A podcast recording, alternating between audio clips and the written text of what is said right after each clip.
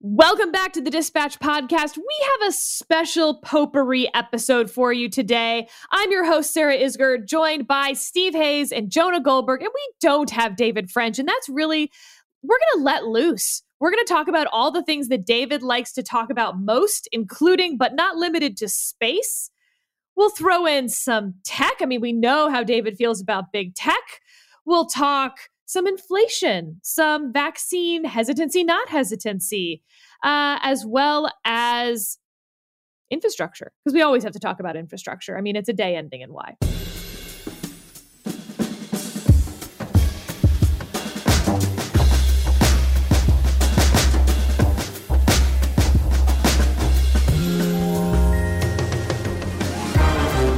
Let's dive right in. Jonah, the first topic that David likes to talk about.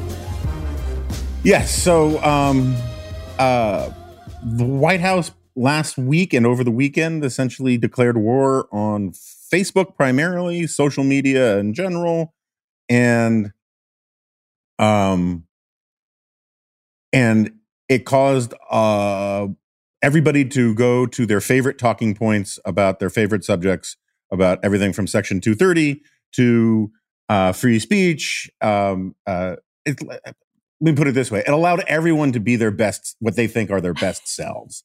Um, so ted cruz went full ted cruz jd vance went full jd vance.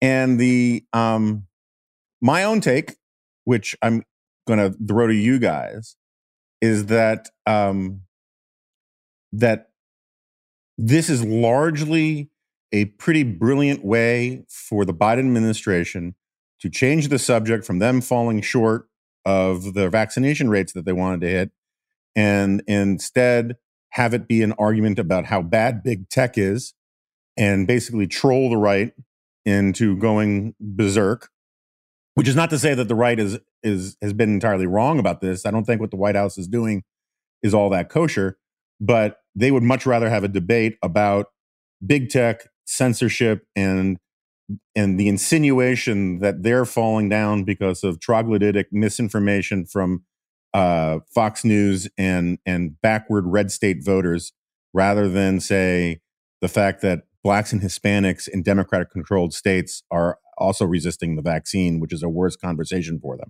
So, am I right, Sarah? Is this just a tr- brilliant comms trolling exercise, or is this a uh, this goes to 11 defcon 1 uh, free speech catastrophe the likes of which we have not seen for literally hours. So this is class a flailing. Okay so biden initially says that uh, facebook is quote killing people. Then he walks it back and says, No, oh, I didn't mean to say that. What I meant was that these 12 people spreading misinformation are killing people um, and that, you know, Facebook is the platform for it. And then the White House communications director this morning said, well, Facebook should do something and should be liable for misinformation on their platform. Here's my problem, aside from, again, that being a pretty flaily weekend for the White House, I would say. Um, I would say they were stepping on their message, but like you're kind of right that their message wasn't great. So they probably aren't too upset about the flailing, but I don't think it was intentional by any means. Okay, I don't understand why this isn't the first question to the White House. Who defines what is misinformation? Are you saying that Facebook is the definer of what's information? Do you think the government should be the definer of what's information? And on the heels of the uh, you know, COVID 19 absolutely could not have been man made because we have the proof and the scientists all agree. Oops, never mind. The Biden administration's investigating this because, in fact, very much we don't know. It feels like maybe the whole who gets to define misinformation is kind of where this whole rubber meets the road is. I concur in the sense that, uh, no, look, it's, like I, I really I so uh, not to push back on this, but just I mean I wrote my column about it yesterday, and the thing is, is like according to every political doctrine I am aware of, every political philosophy, from classical liberalism to conservatism to monarchism to you know you come up with everything short of full throated anarchism, one of the things that like is permitted in political theory is for the state to be aggressively involved in fighting pandemics. The only other things that sort of are equally qualified are like def- repelling invasions, you know, and um, and like uh, and and and having uh, a monopoly over courts and violence. I mean, it's like it's one of these like really back to Hobbes basic things that states are allowed to do and should do. And to me, like I could see in theory an argument for saying, look, we're fighting this pandemic. It's already killed 600,000 Americans. It's cost us trillions upon trillions of dollars, all of these drug overdoses and all the rest. And if you're out there saying, don't take the vaccine because it will make you magnetic, I, I, I it does not ping all of my civil liberties like freak out mode to say, yeah, maybe someone can tell those guys not that, they can't say that right now, right? And I know Times V Sullivan and all that, blah blah blah. But as a practical matter, I don't think this will work. I think getting starting this conversation is bad because it turns getting vaccinated into a political statement, which is really dumb. Um, but the people freaking out that this is first order 1984 stuff, I just think keep forgetting that this is not a normal political issue. This isn't like arguing about the Green New Deal. It's arguing about a public health 101 national emergency. And that gets lost in a lot of this, you know, JD Vance, Ted Cruz talk. Steve, am I wrong? No, I think you're exactly right. I mean, look, the, part of why this was the the the perfect weekend uh, news kerfuffle is because it allowed everybody on all sides to put their outrage hats on right? So you had uh, Jen Psaki at the briefing on Thursday um, talk about, you know, as Sarah notes, the White House beating up these these platforms. President Biden said um, they're they're killing people. Um, he later clarified that to to say that he meant the people on the platforms who are are propagating misinformation rather than the platforms themselves. But for for quite some time, it was thought that he was basically accusing Facebook of, of killing people. So you had um, the left and, and sort of Democrats. Uh, Biden supporters going after Facebook for being this vehicle for the spreading of misinformation.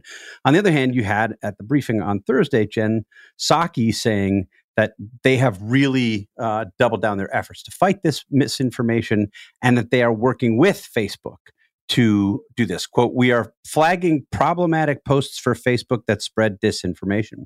So you have the people on the right who have been saying all along, look, Facebook and Twitter and Google and all these uh, folks are, are agents of the left. They're censoring information and we get to put our outrage hats on. So everybody could spend the weekend yelling at one another without actually making uh, much sense of the situation.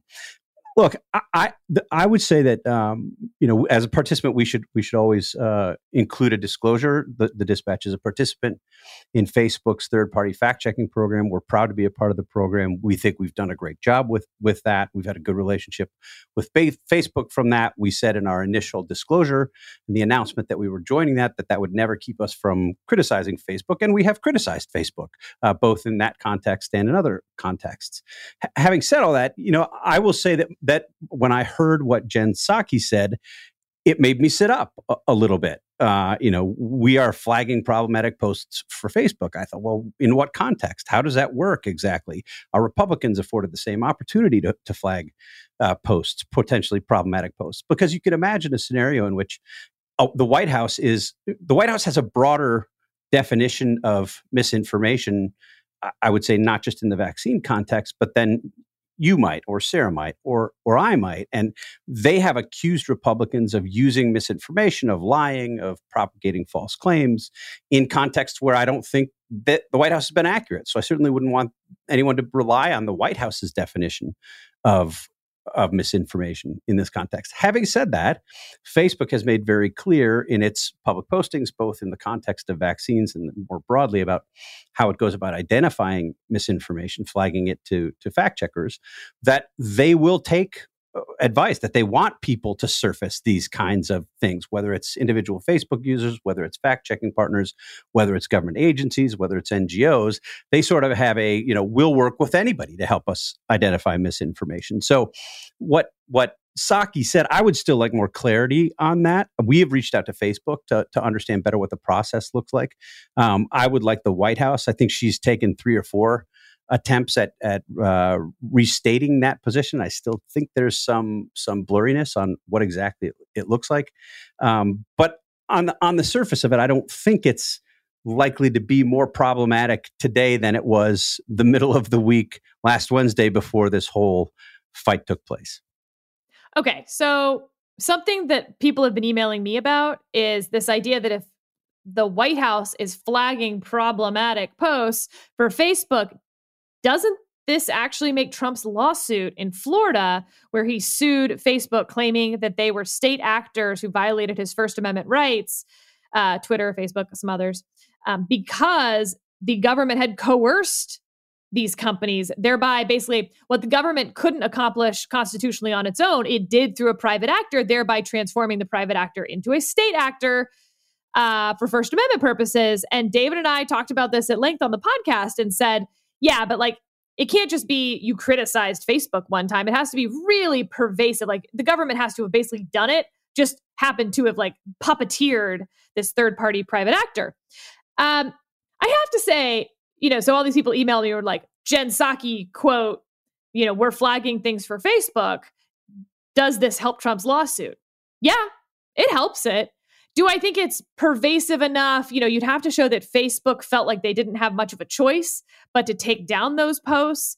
Um, I think you would want to look and see what percentage of the the things that the White House is flagging, then Facebook took action on uh, to sort of have a data analysis as well. But I do find it real weird that right after this whole thing goes down with Trump and everyone's talking about these private actors and coercion and state action, that Jen Psaki literally just handed him like a really pretty compelling piece of evidence for that case. So, can I ask you a question about this law stuff? Yeah.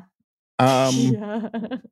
um, all right. So, you worked at the DOJ, right? You were. I did. Like, um, uh, and I'm going having known people in that job or similar jobs in the past. My impression from years of experience in journalism and and also like reading newspapers is that people in those kinds of jobs will often say call up a reporter or an editor and say hey you got that story wrong and here's why. Or hey you're missing the more important story and here's why. I suspect you have done that in the past. I have. How is that materially legally different than the white house saying hey you guys, you have a post on there saying that if you take the vaccine, you will urinate fire. Um, and you should not have that up there. Is that a completely bad analogy? Or is it different? Is it fine but needs explication? I mean, because I mean, again, I don't think show... the White House should be doing this, but it, it, it seems to me that people went to 11 thinking that this was proof that the White House and Facebook were in bed together and I think the the the funny irony in all this is that Zuckerberg really wants to get in bed with government. He's literally running at Facebook runs ads. I see them every morning at home asking for more regulations from Congress. Um, so I mean, but anyway, on my analogy, what how is it how is that different from this? Because I've made many of those calls, dozens, hundreds, many hundreds of those calls probably um, and the percentage of corrections I've gotten based on those calls is like, I don't know, maybe 5%. Now, maybe I'm just not very good at my job, you'll argue. But the fact is, it's that's a pretty, um, the idea that a reporter would hear that and say, okay, well, I really need to do this correction because she works for the government is not at all what's happening. And if you see email traffic and then look at the percentage of times they've taken down a story because I said it was misleading, um, you would see that that's clearly not coercive, anything that I'm doing. The question is whether what the White House is doing that Facebook believes that's coercive, that there's something more than just the White House raising their hand and saying, um, this guy's saying that the earth is flat. Just so you know, the earth isn't flat, um, to something more like, you need to take down the post that we flag or dot, dot, dot. You know, that's an awfully nice tech company you've got there. That's why I think that, by the way, this isn't enough. I don't think you will find the evidence for that if you go look for it. But it's weird to me that Psaki would hand them a fact question because this whole thing, not to get too into the weeds, this whole lawsuit was going to get tossed out on a motion to dismiss just on the law, that they hadn't pleaded legally sufficient anything like state action. and the only way that you would not be dismissed is if the judge is persuaded that there are questions of fact that have to be sort of you have to have discovery and you have to let the Trump side like dig into their emails and stuff like that. And something like this is a fact question. Does Facebook believe that when Jen Psaki flags something, they really do need to take it down? Okay, but I mean, I, I, I don't want to belabor this, but when Trump was taken off Twitter and Facebook and all these sites, he was the president of the United States at the time still. Correct. So, like, how And is the Biden administration pressuring them when they weren't under the administration yet? Well, this is why it was somewhat clever for him to say this is a class action lawsuit. I'm still very confused on how it's a class action lawsuit and who the class is. But in theory, you know, if Trump had just sued them, the clock would have stopped on January 8th or whatever day they took him off. In a class action lawsuit, in theory, you're representing members of a class of sort of this ongoing harm. And so you would have the Biden administration to beat up on a little. Again, I still think this gets tossed on the motion to dismiss, most likely. But Psaki would be better off if she would like to see that lawsuit get dismissed to be a little more thoughtful about what she's saying from the podium. Um, and I, re- I realize people are like, no, she should say that because else, how else would we know? Fair enough. I'm just saying, from a political calm standpoint, that was a stupid thing to say out loud. Yeah, and I would I would say if if, if she's interested, and I, I mean, look, I, I think Jen Psaki's probably really interested in getting having more people get vaccinated, but announcing from the White House podium that the White House is working with big tech companies to to to you know um, object to things that that it believes are misinformation is probably not on net a good thing to do. Like it, does, there's no upside. It's not like people are going to become vaccinated because the White House is suddenly doing this. But there are people, I would say mostly on the center right, who uh, will will have been skeptical because of what they view as the politicization of this, egged on by a bunch of deeply irresponsible uh, right wing commentators, and you know point to what she said there and say, "See, see." And the more that the more that you give people those excuses, I think the the worse off we all are in terms of getting vaccinated. Okay, I've got a question for you guys on all of this. So we're having this whole conversation. The the Biden administration and the left want tech companies to take more things down. The right wants tech companies to take fewer things down, broadly speaking. Section 230 has nothing to do with either of those potential outcomes, really. It has to do, so if I say that uh, Jonah is married to Zoe, his dog, uh, and he can prove that's false, which I think is a high bar. But let's say he could prove it's false.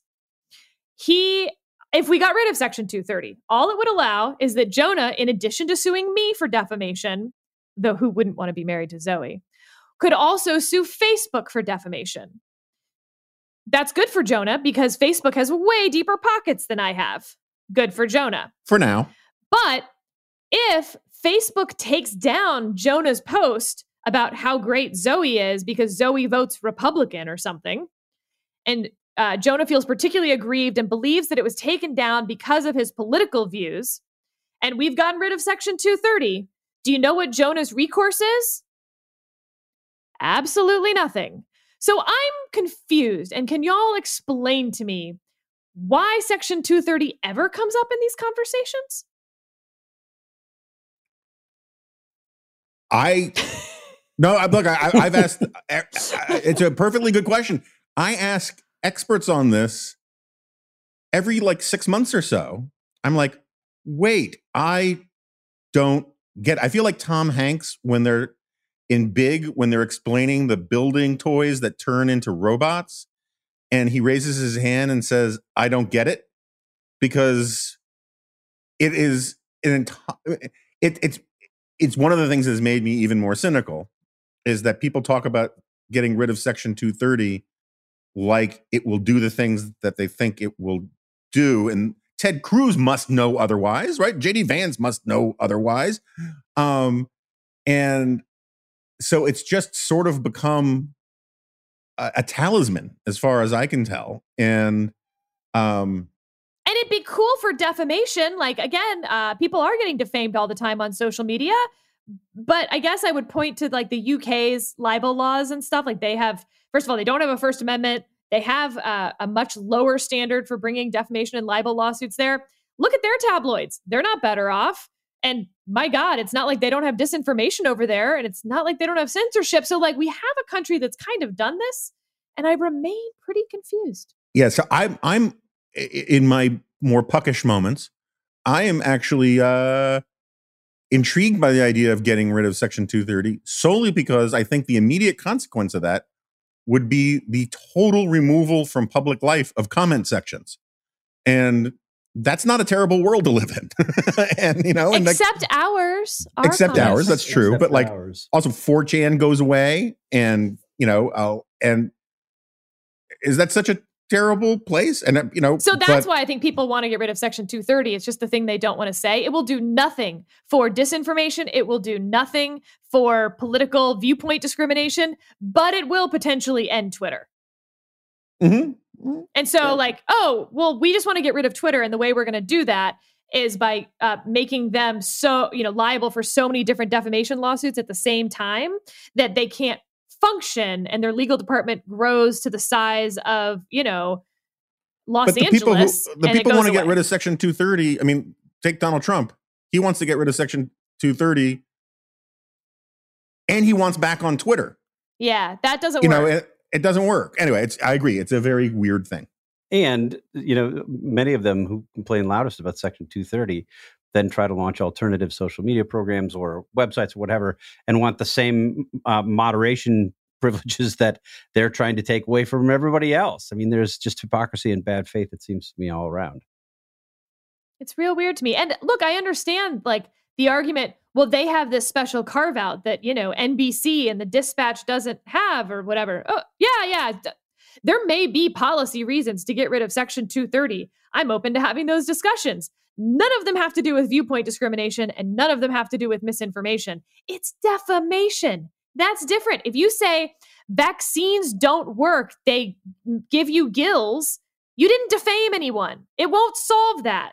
And if you get taken down, how do you know, you Sarah? say abortion is murder? You're just asking questions about gills, not actually making affirmative statements. You don't know that they don't have gills. There have been reports out of other countries that vaccines do in fact give you gills. And if you haven't seen it, you can't say authoritatively that they don't. That's so true. And you know what? frankly, there was that I would like to have gills. Well, to be able to breathe underwater point. would be pretty awesome. It'd be pretty cool. Now I'm pissed uh, off that the vaccines don't give us gills. There was that uh, the Flat Earth Society guy who was a real proponent and trying to prove that the Earth was flat, and he died what a year ago, two years ago, uh, trying to prove that the Earth was flat. By the way, um, and like, I thought to myself, boy, if someone said, you right now need to prove to me that the earth is round, you know, I don't know that I could do that on a piece of scratch paper right now. Um, and so, like, it gets back to my very original question who gets to define misinformation? And are we better off if we do have some grand Wizard of Oz who can tell us what is misinformation? You know, are is it really so uh, are we better off having the flat earth guy and then having other people who can say no and here's the proof that the earth isn't flat that i've heard from and believe even if i can't prove it myself or like that's the sort of marketplace of ideas concept but we also have data showing that it doesn't work quite like that that misinformation travels further gets shared more um, than the truth ever will right? If if if Jonah writes something crazy on Twitter, it gets a lot more retweets that when I'm like, you know, I kind of like the color blue. Like no one cares. Oh, I will say I like the way you pronounce misinformation because it sounds like the title for the worst beauty pageant idea ever. Misinformation. there she is. Misinformation. that being said, Jonah, there is one thing you said that I just want to like raise my hand in disagreement. The idea that because we're in a national emergency, that somehow should give the government more power or anyone like an excuse to take down information that we would otherwise allow up, that I I think is a dangerous argument. No, I, I, said I think in theory you could make that case in the same way. Like one of the one of the prior restraint carve outs is you can't announce when troop ships are leaving. Right, that's the famous thing. If let's put it this way, if imagine if this pandemic weren't killing mostly overweight older people with a lot of comorbidities, but was instead killing, heaven forbid, little kids, healthy little kids this country would lose its mind trying to do everything it could to fight this. But because it's like, you know, in some for and I don't believe this personally, um, but like because the victims don't arouse the kind of sympathy that little kids would, um, we allow it to be a subject for a political debate in ways that I don't think culturally we would if it were a different situation. And under those kinds of situations, let's say the, the, the, the Upsilon variant comes along and does start wiping people out. Like I think, and wiping kids out and all of that. I, can see this country get being in favor of forced vaccinations pretty damn fast and and having much less tolerance for a lot of these things. So in theory, I think it makes sense. In practice, I think it's an incredibly dumb, dangerous idea because of the implementation problems and, and all the rest. This episode is brought to you by Shopify. Forget the frustration of picking commerce platforms when you switch your business to Shopify, the global commerce platform that supercharges your selling wherever you sell. With Shopify, you'll harness the same intuitive features, trusted apps, and powerful analytics used by the world's leading brands. Sign up today for your $1 per month trial period at shopify.com slash tech, all lowercase. That's shopify.com slash tech. All right, Steve, it's full on potpourri time. Let's zoom through some fun topics. So I want to frame this in terms of politics, um, because there is a lot, especially for for mid July. There's a lot going on on a day to day basis uh, on on actual issues, discussions, and debates um, that I think could well have political implications for the elections in November of 2022. So I want to start from that point, November of 2022, and consider a handful of issues in that context, and then ask you who do these issues, and you're welcome to take whichever one I mention. Where do they go, and and who do these, which political party do these issues ultimately benefit in that context? The first is infrastructure. We have seen uh, yet another week of back and forthing on infrastructure with Republicans and Democrats trading charges that each is acting in, in bad faith. Um, you've had Chuck Schumer suggest that he's going to expedite uh, a bipartisan effort uh, to which Republicans have objected. Senator Rob Portman, who's usually pretty mild mannered on these things, condemning Schumer, uh, accusing him of asking Republicans to vote for something they haven't even finally agreed on. Uh, you, you've had this kind of maneuvering on infrastructure for uh, weeks and weeks. Um, interested to know where you think it goes and if there is no bipartisan infrastructure agreement and everything is forced through on reconciliation or as much as possible for democrats uh, is forced through on reconciliation who does that benefit politically number two uh, the vaccine question we have seen obviously with the rise of the delta variant and increasing the number of, of both uh, infections and and fatalities. Pretty clear political divide on vaccinations. Not as clear, I think Jonah referred to this earlier, as some of the reporting might lead you to believe, but there is widespread vaccine skepticism on the Republican side and less vaccine skepticism on the Democratic side. You've seen that change over the past 48 hours, I think, with some prominent Fox News personalities urging Fox News viewers to get vaccinated.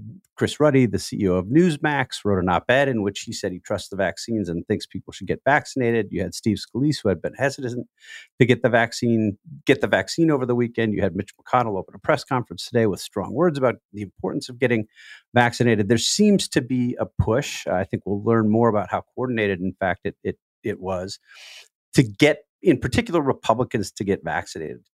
Do they get vaccinated, and does that have any longer term political effects. Three, inflation. We're seeing now more data backing up the idea that, that inflation is real and that it could be persistent.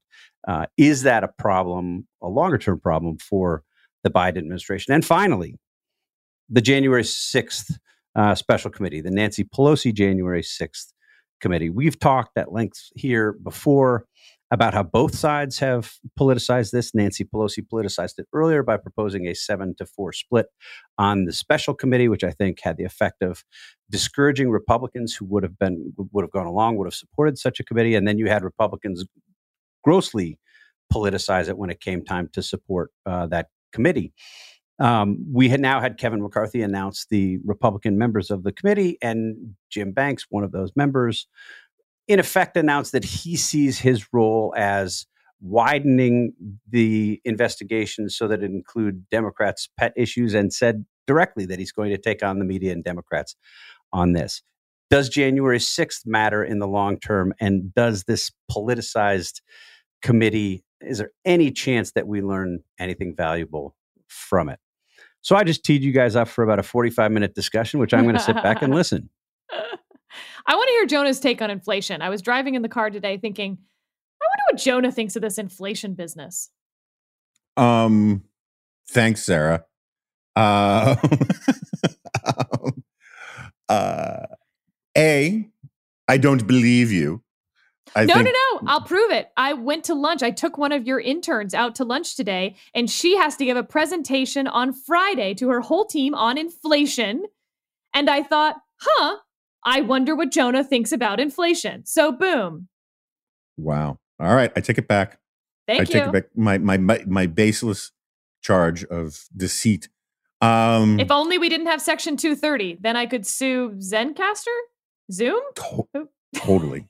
um, so look, I was like, Steve did a great piece about uh, inflation and looking at Ohio and all that kind of stuff. And I was pretty much on team. We're we're looking at inflation, and then I had Dave Bahnsen on my podcast, who's part of the school that says we're that deflation is a bigger threat, and that um, uh, that most of this money from quantitative easing on down is basically just sitting in banks and it's not circulating through the economy. And so the velocity of money, as the those people say, is not as high as it should be. And that most of the inflation that we have seen has more to do with the ramping up from uh, the shutdowns of the pandemic. And the lumber is the best example of that, right? Lumber went through the roof because coming out of the pandemic, people wanted to buy houses, wanted to build houses, wanted to add on to their houses. And the mills had shut down during the pandemic, creating not an artificial shortage, but a, you know a shortage that had nothing to do about the scarcity of the resource, but had to do with the scarcity of of a product. And you can look at things like, uh, you know, used cars. All of these things are, I think, better explained by that phenomenon than by sort of systemic inflation of the 1970s variety. That said, my view on monetary policy has always been not to write or talk about monetary policy po- policy because I don't understand it very well.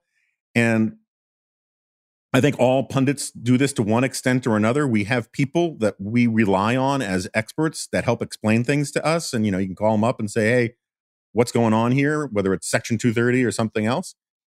And um, my problem is, is I have very close friends who are very passionately into monetary policy on both sides of these questions.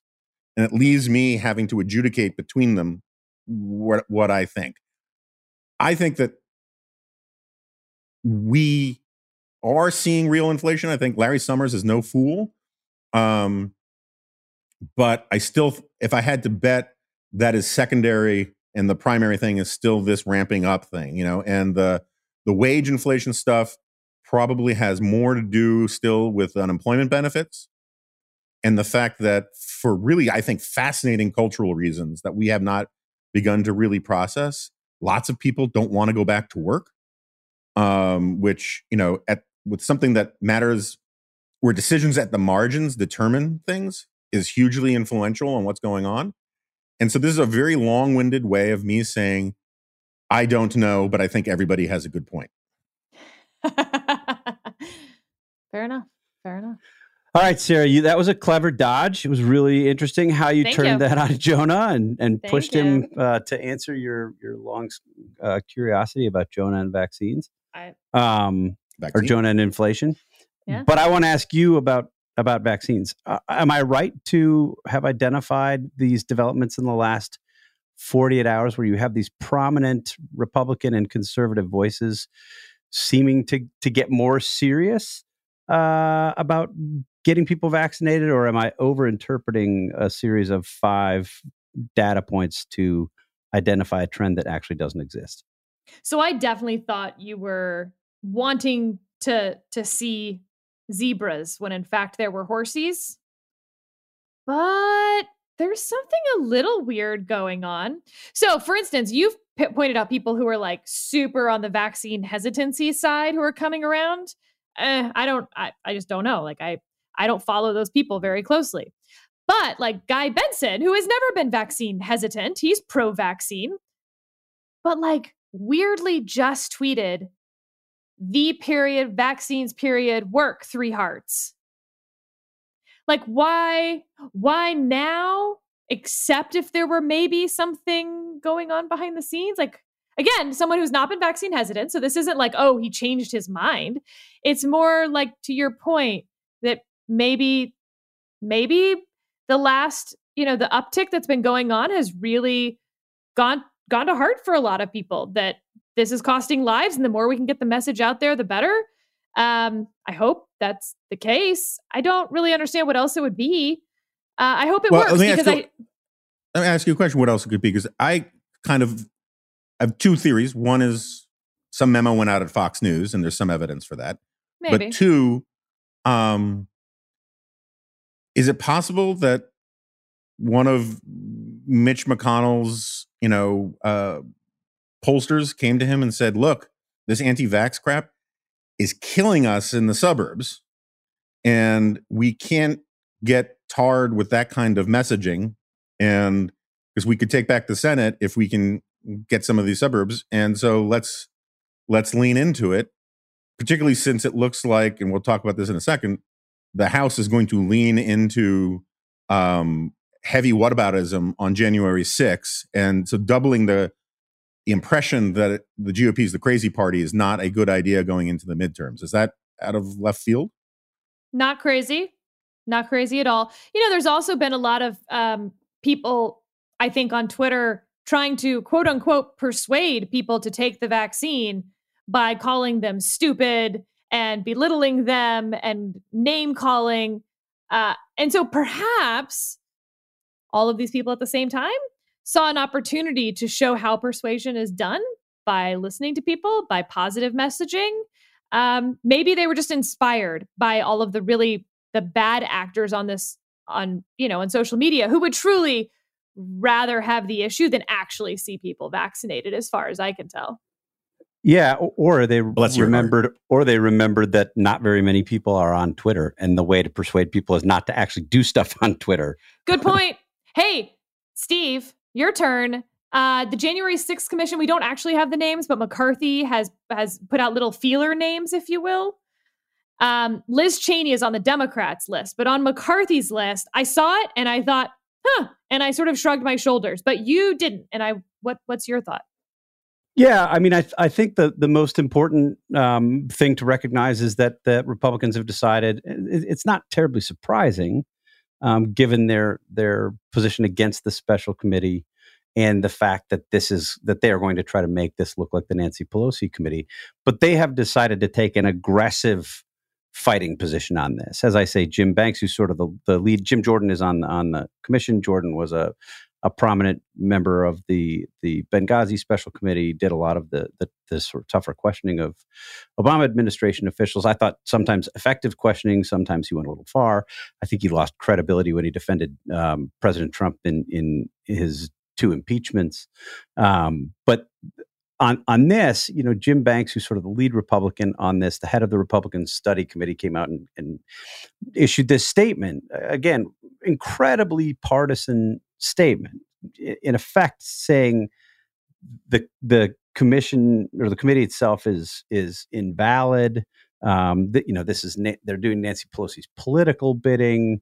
Um, he's going to take on the media and the Democrats and their false narratives about uh, about January 6th. And it just signaled that Republicans uh, have have no interest in actually trying to participate in some kind of a fact finding effort here uh, on on the question of January 6th, which really is the question here. I, you know, I th- I think it's a slightly harder argument for them to make because Liz Cheney is on the committee and because she's determined, she says she's determined to find out what actually happened. Um, and she's, you know, you, can't very well portray Liz Cheney as a puppet of Nancy Pelosi. I mean, nobody would believe that as much as I think uh, Republicans are going to try. Um, but it was a pretty pugnacious response and a pretty pugnacious pose going into the to the committee. I, I, you know I think to the extent that this matters to answer my own question in the long term, to the extent that this matters, I do think there's a real risk for Republicans in seeming more and more to be defenders or explainers um, or minimizers of the insurrectionists, of, of the bad guys. And you're seeing this a lot on Fox News primetime. You're seeing this a lot from prominent Republicans. You're seeing, um, you know, the, the former president of the United States, um, in effect, minimizing uh, what happened. Um, I, I, think if if they allow themselves by articulating these views to be portrayed as or perceived as you know defenders or minimizers of of what happened i do think that's a problem not just because of what happened on january 6th but because it what what it says what it further says about the modern Republican Party. All right, we're missing a topic. What did we miss here? What infrastructure?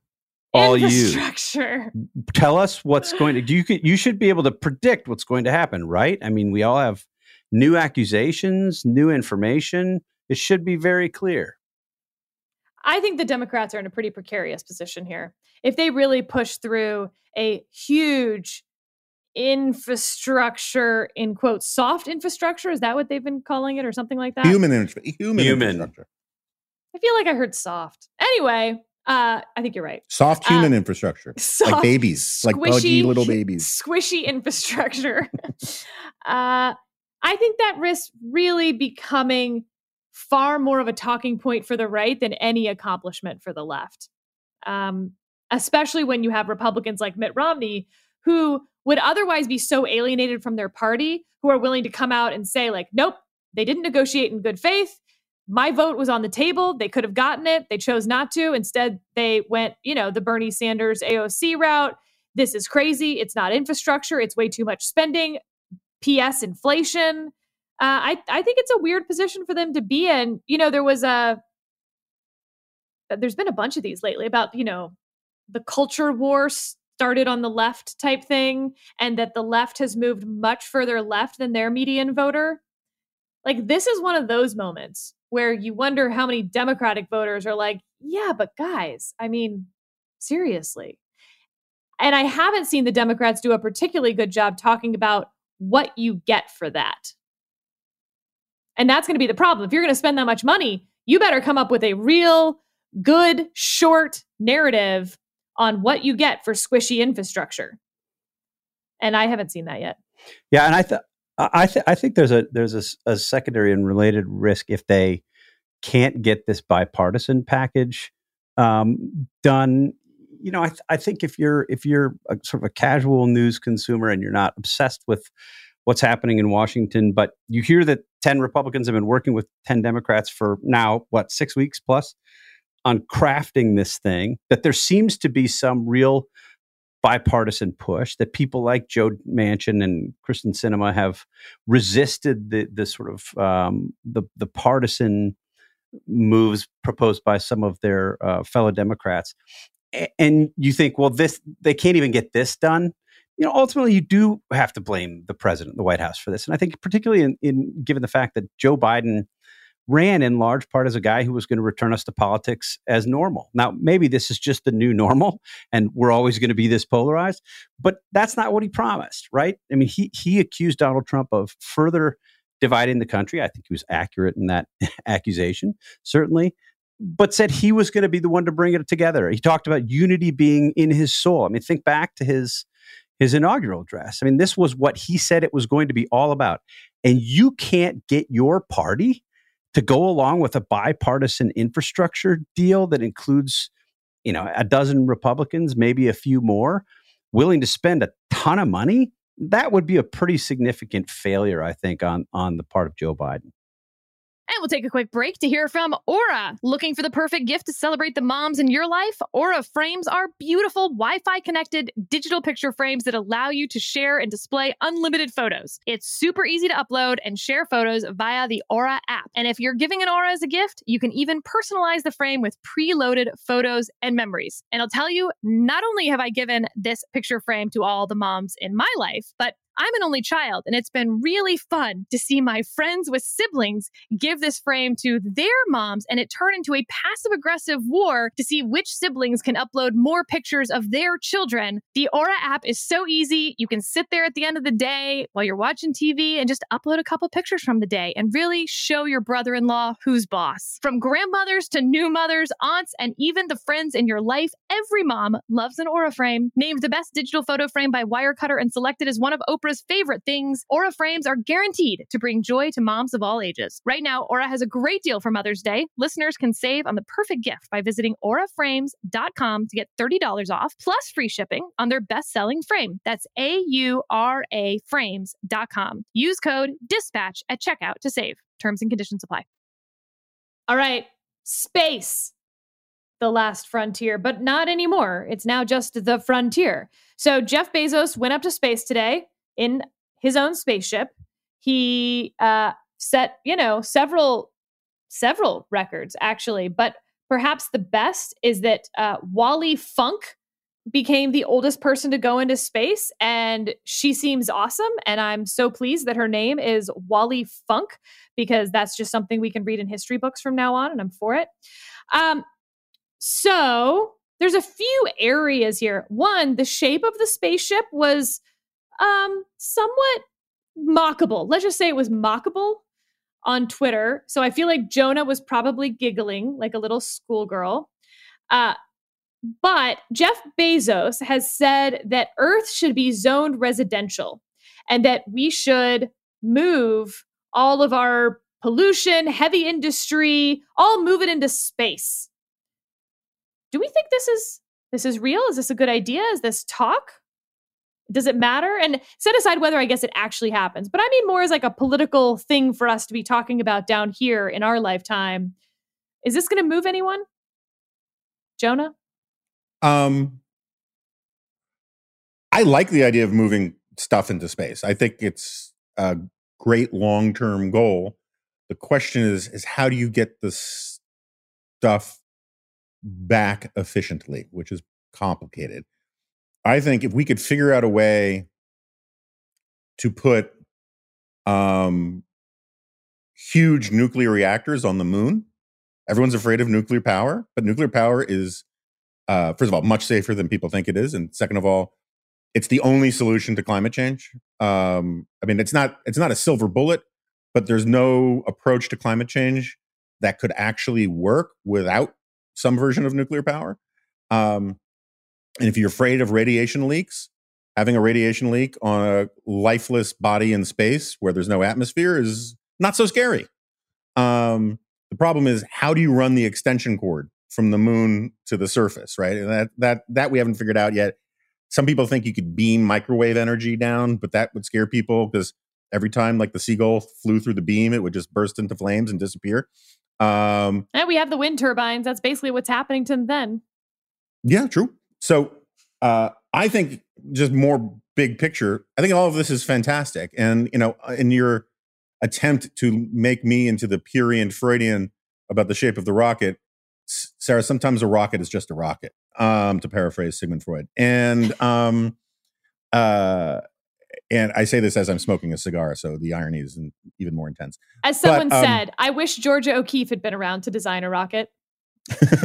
um, I think, you know, what I find so infuriating and hilarious, hilarious at the same time is, you know, um, how angry all of this, all billionaires in space makes Bernie Sanders.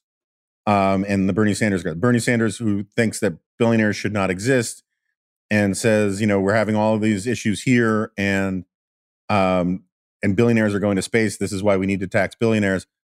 This is one of the great things about rich people is that they, as early adopters, make everything cheap for the rest of us.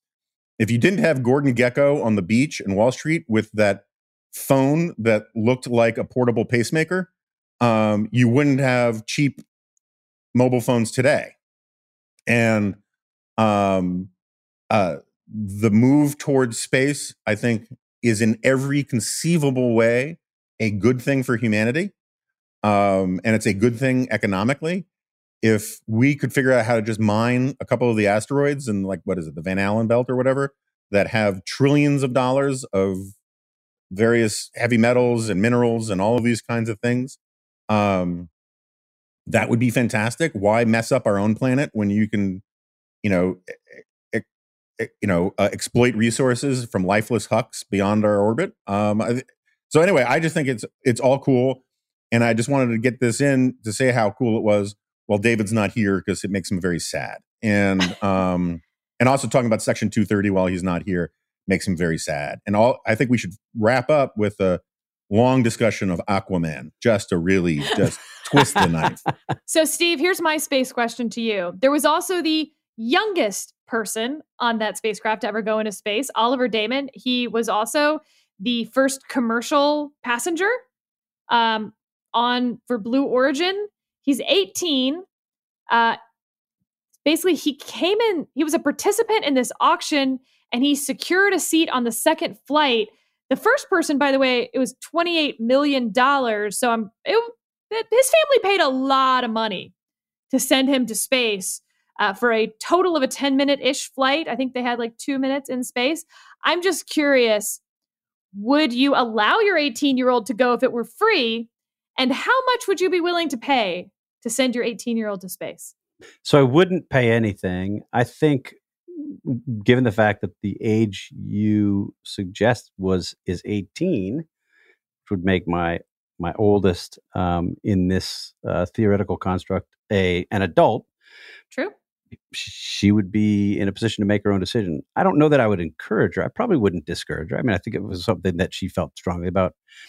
I'd, I'd be for it. I don't. I mean, I, so I come to this this um, discussion w- uh, with a, a pretty significant handicap. I don't follow this as closely as as you do. Certainly, I don't follow it as as closely as David does. Um, I, I I guess I find myself mostly in Jonah's camp. I think this is probably a net good. You see this kind of innov- innovation. You saw this kind of innovation um, before uh, before flight. You, you've seen this kind of innovation at, at various stages of lots of major advances. This feels like um, we could be in that in that stage here. I do think, and this Sarah goes back to to a, a comment you made in passing earlier, but uh, it's something that we talk about here a, a fair amount.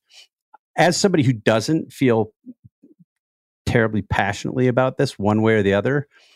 I'm sort of surprised at how many people do have really strong views on this and and particularly the haters who are I mean if you go on on Twitter at any time today and again with the stipulation that Twitter is a bad way to kind of survey public opinion people are just outraged about this they're so angry they're yelling and screaming in in the, the Twitter equivalent of a of a meltdown I guess I just can't get that bothered about it. I think it's probably a net good. I, I hope it's a net good, but do we have to be do we have to have an opinion about everything?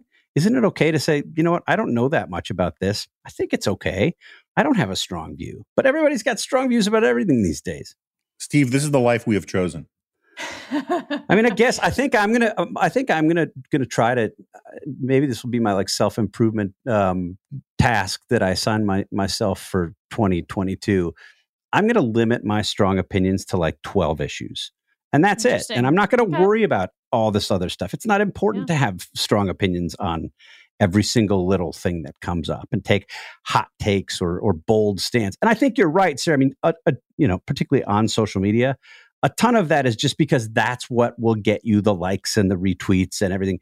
The bolder and more aggressive you are, you get that kind of feedback. And if I were to, nobody cares about what I think about this, but if I were to tweet that I don't have a particularly strong view about what's happened with the space race, nobody cares. Nobody's going to tweet it. Nobody's going to engage with it. Um, anyway, social media bad. I mean, David is uh, just so listeners know, David is actually upset with us that we're covering this without him today, which uh, does, I think, I mean, it brings me joy. I don't know about you guys. Uh, so that's a main reason to cover it. But also, I was watching today just to make sure, since David's gone, that that was coincidental and not actually causal that there wasn't some string hanging off the blue origin phallus that you know had a little david french holding on at the bottom uh, thankfully it appears not so i think david will be back for advisory opinions on Thursday and joining us next week. Uh, all right, guys. I think that was fun. I think I think we should do our little like potpourri David free. Steve is Steve's laughing. Steve's out. Uh, let's do this again soon. Good times had by all except Steve.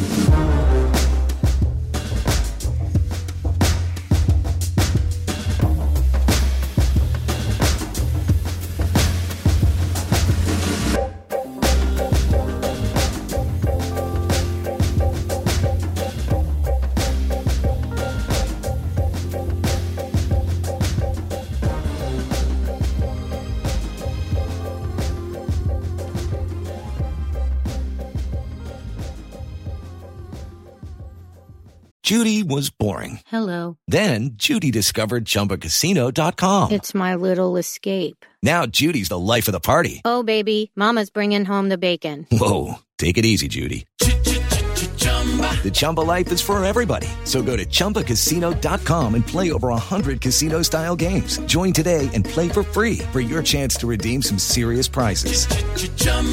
ChumbaCasino.com. No purchase necessary. Void where prohibited by law. 18 plus terms and conditions apply. See website for details.